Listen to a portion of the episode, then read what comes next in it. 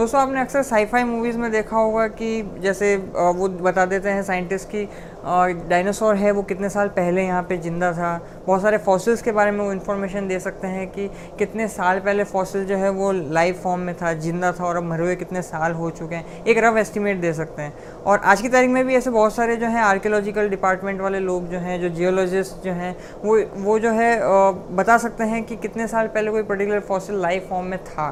तो ये सब कैसे हो पा रहा है, जानते हैं इस वीडियो के थ्रू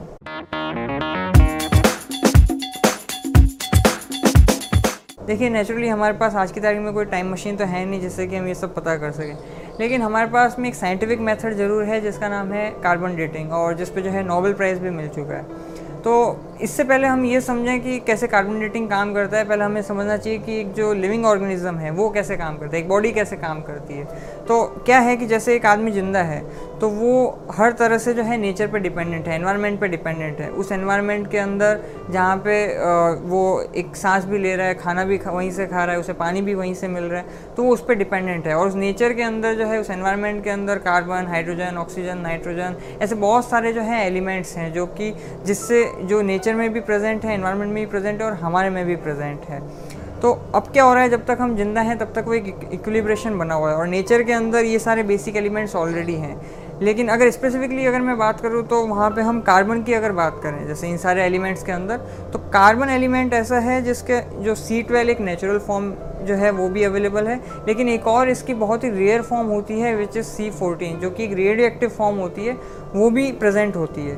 और ये रेडियो एक्टिव फॉर्म क्या होती है कि बेसिकली जो है हमेशा कुछ रेडिएशन दे रही होती है। और इसको आप ज़्यादा समझना चाहो तो मेरे पिछले मैरी क्यूरी वाला वीडियो जाके देख सकते हैं। तो ब्रीफली ये क्या होता है कि जो रेडियो एक्टिव जो भी एलिमेंट होता है, वो जो है अपनी जो है रेडियो एक्टिविटी दे रहा होता है रेडिएशन इमिट कर रहा होता है। और जैसे ही जैसे हम, जैसे मान लीजिए हमने सांस ले रहे हैं या हम, जैसे मान लीजिए खाना खाया हमने मान लीजिए कोई हम वेजिटेरियन है और प्लांट से खाना खाया तो वो खाना हमारे साथ गया तो उसके साथ में कुछ जो है वो कार्बन जो कि रेडियो एक्टिव फॉर्म में था, वो भी हमारे साथ में गया। तो वो बहुत ही, क्योंकि अब आप कहोगे इससे कोई नुकसान होता हो नुकसान नहीं हो सकता क्योंकि वो बहुत ही ट्रेस अमाउंट में है। यानी ट्रिलियंस के अंदर एक जो है कार्बन रेडियो एक्टिव टाइप का होगा तो बॉडी को अपेरेंटली कोई हार्म नहीं होता जब हम ज़िंदा होते हैं। तो अब जैसे हमने खाना खाया अब खाना खाने के बाद में क्या है कि वो हमारे बॉडी के अंदर जो है जाके कहीं कहीं पे जो है वो हमारा पार्ट बन गया। और वो पार्ट जो है वो हमारा बना रहा, हो सकता है नेचुरली जब हम कुछ एक्सक्रीट करेंगे तो वो भी वहाँ से निकल रहा हो, वो सब, ये सब एक्सचेंज चलता जा रहा है। तो जैसे ही कोई डेड हुआ ऑर्गेनिज्म तो उसकी जो है नेचर या जो एनवायरनमेंट था, उससे जो एक कांस्टेंट एक्सचेंज था जो कार्बन 14 एलिमेंट का, वो जो है वहाँ पर रुक गया। और उसकी वजह से वो एक तरह से फिक्स हो गया उसकी बॉडी के अंदर। और वो वहाँ पे रेडिएशन इमिट कर रहा है क्योंकि वो उसका बेसिक नेचर ही तो है। इस इमिशन की भी जो है एक अपनी हाफ़ लाइफ होती है। जैसे हर रेडियो एक्टिव एलिमेंट की अलग अलग होती है। अगर सी फोर्टीन के केस में बात करो तो उसकी five thousand seven hundred thirty years होती है। And what do I mean by that कि लेट्स से कि एक ऑर्गेनिज्म जो है वो ज़ीरो टाइम पे जैसे मान लीजिए आज जो है उसकी डेथ हुई है तो उस समय उसकी मान लीजिए हंड्रेड रेडिएशन निकल रही थी तो after five thousand seven hundred thirty years जो है उसकी फिफ्टी रेडिएशन निकल रही होगी। उसके और पाँच हज़ार सात सौ तीस साल बाद में उसकी ट्वेंटी फाइव रेडिएशन निकल रही होगी और उसके और उतने साल बाद में ट्वेल्व पॉइंट फाइव रेडिएशन निकल रही होगी and so and and so forth तो इस तरह से आप मतलब मिनिमम 500 साल का पता लगा सकते हैं और मैक्सिमम पचास हज़ार साल तक का पता लगा सकते हैं। तो अब ये जो है, इस तरह से आपने क्या किया कि इस तरह से पता लगा लिया कि भाई इतनी रेडिएशन आ रही है। तो डेफिनेटली लेट्स से कि सेवेंटी फाइव रेडिएशन आ रही है। तो आपने जो है एक सिंपल सा फॉर्मूला रहता है। आपने उसके साथ कैलकुलेट किया और आपने पता लगा लिया कि अगर ये जो एलिमेंट है, उसकी हम जानते हैं हाफ़ लाइफ ये है। और अगर इतनी रेडिएशन आज की तारीख में आ रही है तो इसका मतलब ये जो है, इतने साल पुराना, ये जो है, ये बॉडी रही होगी। और इसी तरह से जो है, हम पता कर सकते हैं। तो अब कुछ कॉमन से सवाल हो सकते हैं कि भाई, हम जो है कार्बन जो है सी फोर्टीन है, वो खाने के लेवल पे प्लांट से ले रहे हैं। लेकिन ऐसे बहुत सारे जो है ऑर्गेनिज्म हैं आज की तारीख में, जैसे कि शेर है, चीता है, ये तो वेज खाते ही नहीं है नॉन वेज खाते हैं सिंपली तो इनके अंदर हम कैसे पता करेंगे? तो भले वो नॉन वेज खाते हों, लेकिन वो खा तो एक तरह से उन्हीं को रहे हैं ना, जो कि आगे जाके वापस प्लांट को खा रहे हैं. तो इवेंचुअली जो उनके बॉडी के अंदर ऑलरेडी है, वो खा के उनकी जो है बॉडी के अंदर भी पहुँच ही जाएगा. तो हमें उसके बारे में टेंशन लेने की ज़रूरत नहीं even if they are non vegetarian we can figure it out कि उनका जो है किस तरह से जो है उनकी एज क्या रही होगी, मरने के बाद में.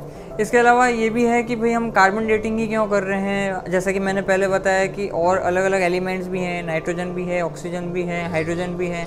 ये भी जो है रेडियो एक्टिव होते हैं और ये भी हमारी बॉडी के अंदर प्रेजेंट है तो हम इनको क्यों नहीं ले रहे हैं? तो इनका दो रीज़न से हम समझ सकते हैं। एक रीज़न तो ये है कि बहुत सारे जो रेडियो एक्टिव एलिमेंट्स हैं जो बाकी के उनकी जो हाफ़ लाइफ है वो कुछ मिनटों की है। तो कुछ मिनटों की है तो आप कुछ सालों का कैसे पता लगा सकते हैं? और दूसरा इस पर भी डिपेंड करता है कि वो जो है कितने आ, मतलब कितने परसेंटेज जो है हमारा बॉडी का कंपोज कर रहा है। तो तभी तो उसे समझ में आएगा और वो नेचर में कितने परसेंट में अवेलेबल है तभी तो आ, मतलब डिटेक्टेबल रेंज में आए तो तो हम उसे कर पाएँगे। और ये भी सवाल उठता है कि फिर हम कार्बन डेटिंग से केवल फिफ्टी थाउज़ेंड ईयर्स तक का ही क्यों कर पा रहे हैं? मिलियंस ऑफ़ द ईयर्स का क्यों नहीं कर पा रहे हैं? तो आप ये देखो, जैसे मैंने हाफ़ लाइफ का आपका प्रिंसिपल समझा है तो हाफ़ लाइफ जैसे जैसे कम होती जाएगी तो वो इतनी कम रेडिएशन हो जाएगी अगर हम मिलियन ईयर्स में पहुँचोगे तो कि वो डिटेक्टेबल रेंज में ही नहीं होगी, जिससे कि हम कुछ पता भी कर सकें। या फिर अगर होगी तो बहुत ही एरर के चांसेस बहुत ज़्यादा होंगे।